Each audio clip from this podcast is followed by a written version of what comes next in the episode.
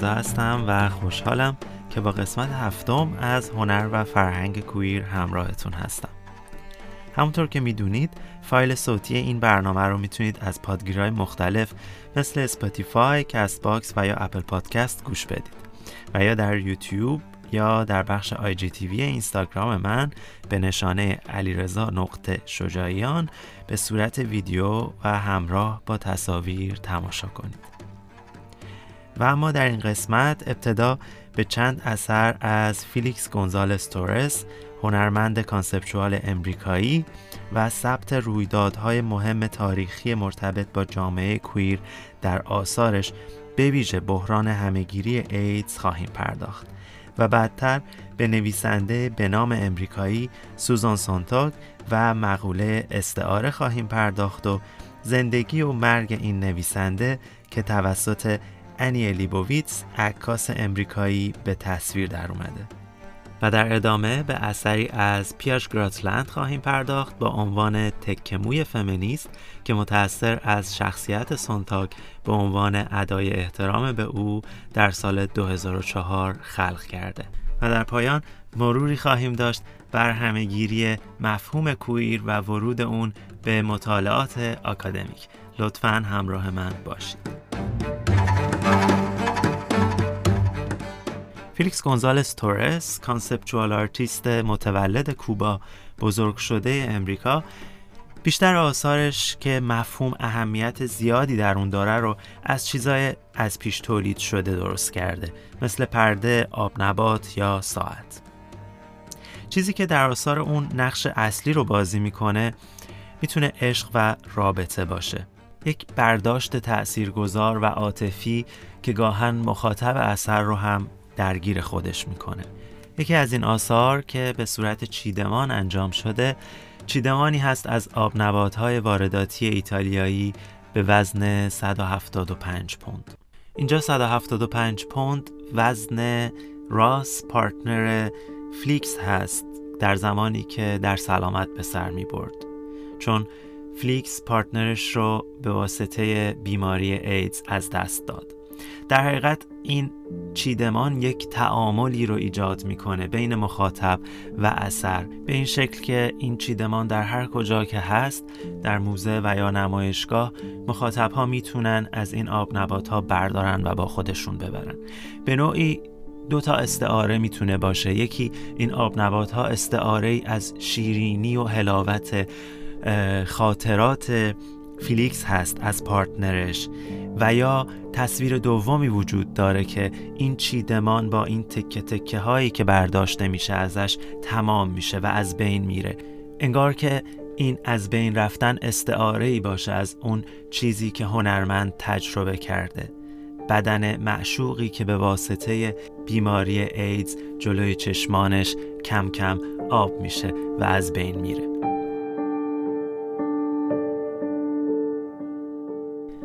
در یکی دیگر از آثار اون با عنوان اشاق بینقص که در فرمهای مختلف وجود داره ساعتهایی رو می‌بینیم. ساعتهای سیاه و سفید روی دیوار سفید. دو تا ساعت که می‌تونه نماینده فیلیکس و راس باشه. نماینده دو تا عاشق.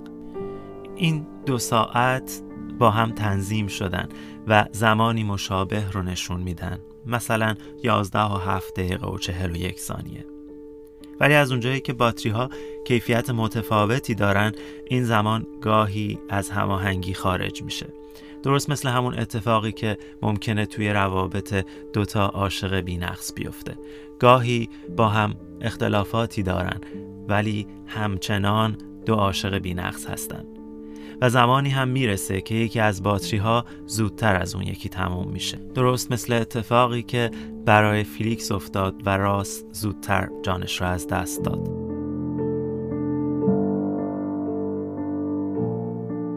یکی از شناخته شده ترین آثار اون بیلبورد هایی هستش که در 24 منطقه از نیویورک نصب شده بود. تصویری مونوکروم از رخت خوابی خالی که پس از مرگ پارتنرش در سال 1991 این تصویر رو به ثبت رسونده. تصویری که جای خالی عزیزی که از دست رو نشون میده. در حقیقت این آثار رنجی رو در خودش به ثبت رسونده که جامعه متحمل می‌شد و در مقابل رفتار غیرمسئولانه و منفعل دولتی رو می‌دید که انگار اهمیتی براش نداشت این از دست دادنها. رنجی که به واسطه تجربه زیسته این روزهای همه ما شاید بهتر از هر موقع دیگه ای ملموس باشه و بشه با اون همزاد بنداری کرد.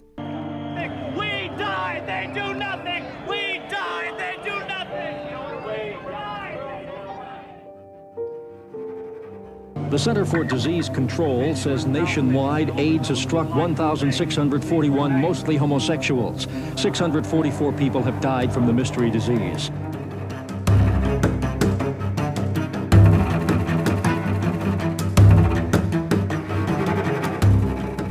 بیشک اگر فلیکس گونزالس تورس به واسطه عوارض ایدز جونش را از دست نمی‌داد در مجموعه بیلبورد هایی که به نوعی جدول زمانی رویدادهای کلیدی فرهنگ کویر رو در خودش جا می‌داد رویدادهای بیشتری رو ثبت می کرد و این روی کرد رو گسترش می‌داد. اواخر 1970 ایدز همچنان در پس نقاب زاتوریه بود و سوزان سانتاک که از شیمی درمانی های سرطان سینه جان سالم به در برده بود بر روی کتاب بیماری به مسابه استعاره که در سال 1978 منتشر کرد کار می کرد. کتابی که در اون دو بیماری بیم آور در دو قرن رو مقایسه کرده بیماری سل که به گفته او بیماری اشتیاق به مصرفگرایی و سرطان بیماری احساسات سرکوب شده بود همانند سیاسیونی چون رونالد رگن و دوست عزیزش مگی تاچر سانتاک از استعاره به عنوان نیروی فشار و ستم برداشت کرده. یک عفونت فرصت طلبانه در شکار بافت نرمی به عنوان گیج سازی فرهنگی. یا به تعبیری یک زراتخانه ساخته شده از نارسایی های بزرگ فرهنگی.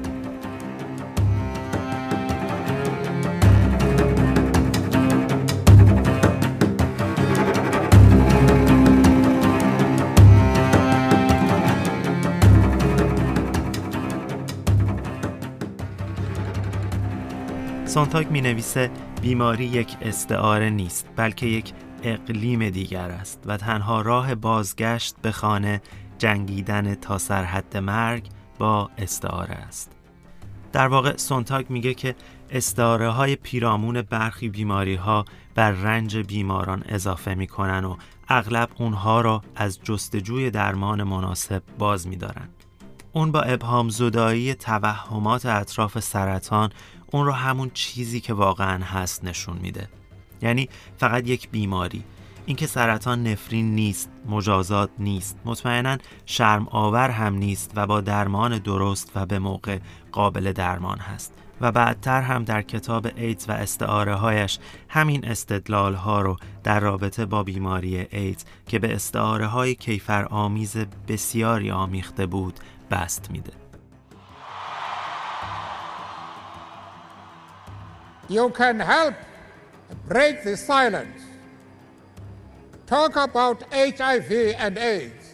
Let us use the universal language of music to sing out our message around the world.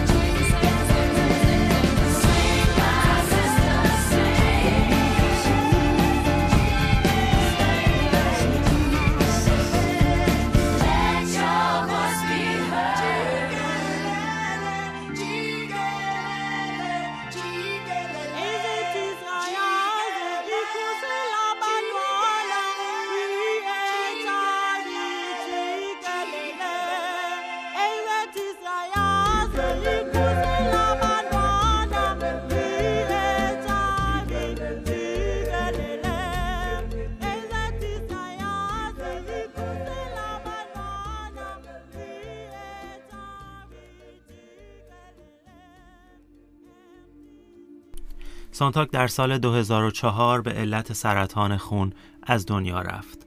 اما تا اون زمان به شکل قابل مشاهده با حملاتی مشابه در هم کوبیده شده بود. حملاتی که به دلیل سرباز زدنش از ورود به یک استعاره دیگه استعاره به اسم کلازت یا گنجه به اون شده بود.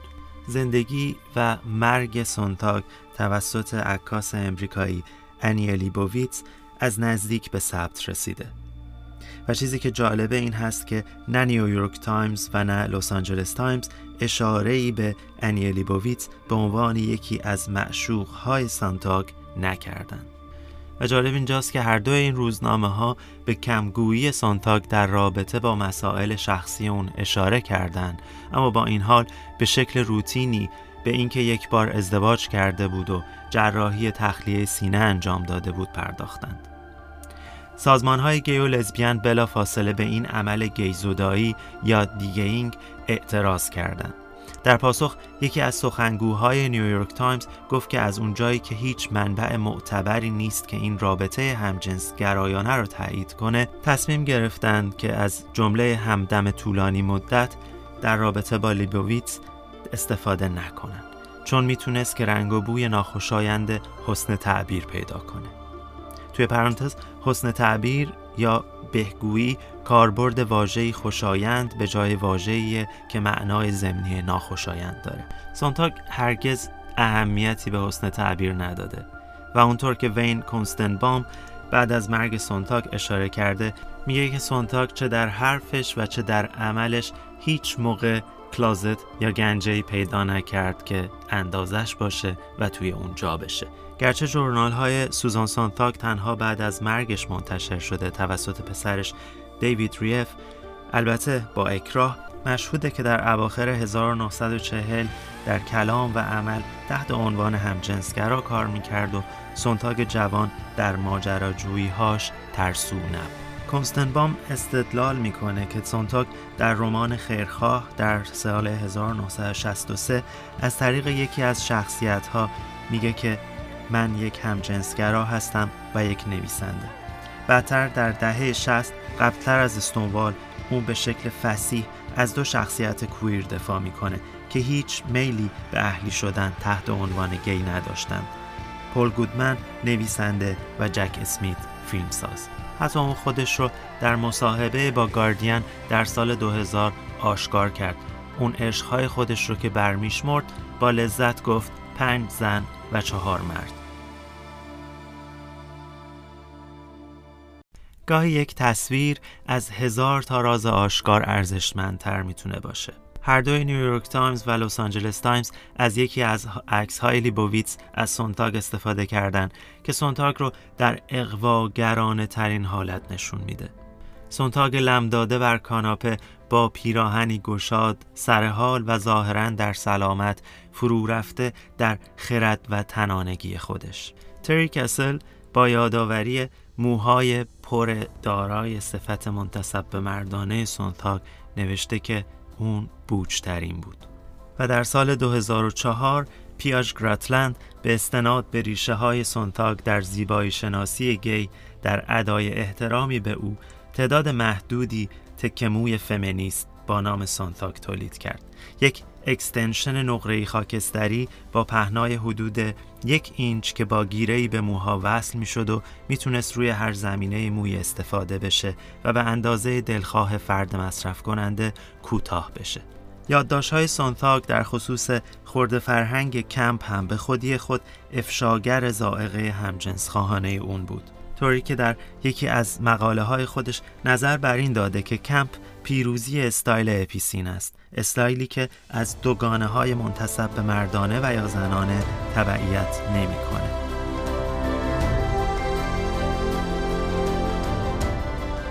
اما سوالی که هست اینه که آیا می‌تونست سانتاک توی کلازت یا گنجه باشه قبل از اینکه استعاره کلازت وارد بازی شده باشه آیا او یک فمینیست اسنوب بود کسی که زائقه خودش رو به دیگران ارجح می‌دونست؟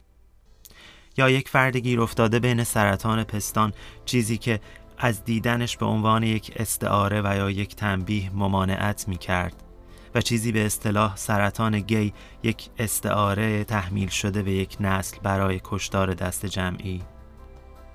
جودیت باتلر میگه بنابراین ما خارج از کلازت هستیم اما در چه چیزی؟ چه فضای نامحدود جدیدی. اتاق زیر شیروانی زیر زمین خانه بار دانشکده. آشکار بودن باید دوباره و دوباره کلازت ایجاد کنه برای حفظ خودش به عنوان آشکار بودگی. به این معنا که آشکار بودگی فقط می‌تونه یک درجه شفافیت جدید ایجاد کنه. و به تعبیری ساده تر هیچ نقطه قطعی برای آشکار بودگی وجود نداره و همیشه گستره بزرگتری وجود داره برای آشکار شدگی. به اینجا که می‌رسیم با تصدیق بر ناتوانی زبان به ویژه در رابطه با سرپیچی از تابوهای جنسی اجازه بدید که به کویر بگیم کویر. یکی از کلماتی که در دهه پنجاه میلادی سونتاک خودش رو با اون تعریف می‌کرد. کویر به همراه حجمی از معانی میاد که مطلقا خارج از کنترل ماست. یک اصطلاح زبانی برای مقاومت در برابر هنجارها. به تعبیری شاید گفت یک امید نامعقول برای اینکه یک کلمه شاید بتونه جایگزین تمام خورده فرهنگ های متنوعی بشه که در تضاد با جریان اصلی هستند. جریان اصلی دگر جنسگرایی و نژاد سفید. اما مسئله اینجاست که جنس و جنسیت و عمل جنسی نه فرافرهنگیه و نه فراتاریخی. و اونجایی که رفتار جنسی با نژاد، طبقه و ملیت در هم آمیخته میشه معانی عوض میشن. و با اینکه با گسترش سرمایه گذاری و اطلاعات هویت های پذیرفته شده تحت لیبل کویر چندین برابر شده اما این کلمه یک دال فرافرهنگی نیست یک وصله سنگین از زبان Anglophone. queer در زبانهای دیگه هم وام گرفته شده اما پوست کنده شده و رها شده از هراس و لرز توهین. با وامگیری از پاولا تریکلر دهه هشتاد شاهد همهگیری دو مفهوم بوده. اولی به شکل یک رنج جهانی باقی موند و دومی افقهایی از امکان رو نمایان کرد. اولین اپیدمی ایدز نامگذاری شد و سهم تجسم همجنسگرایی رو به مسئله مرگ و زندگی افزایش داد. دومی کلمه کویر بود که از کلازت به خیابونها گسترش یافت و از بارها به مجلات و از گالری ها به موزه ها و نهایتا طبیعتا ایده خودش رو به بخش آکادمیک نیز القا کرد. اینجاست که در اوایل دهه 90 تئوری queer نقدهای سازنده‌ای از برنامه های مطالعاتی هویت محور مختلف مطرح می‌کنه و برجسته ترین اونها تحت سرفصل های گی و لزبیان و فمینیسم انجام میشه. و سه فمینیست به شدت تأثیر گذار ایو سجویک، ترزا دولورتیس و جودیت باتلر اولین قدم ها رو برای تثبیت کویر به عنوان یک کانسپت که بیشتر از اینکه یک هویت باشه یک نقد بر هویت برمیدارن.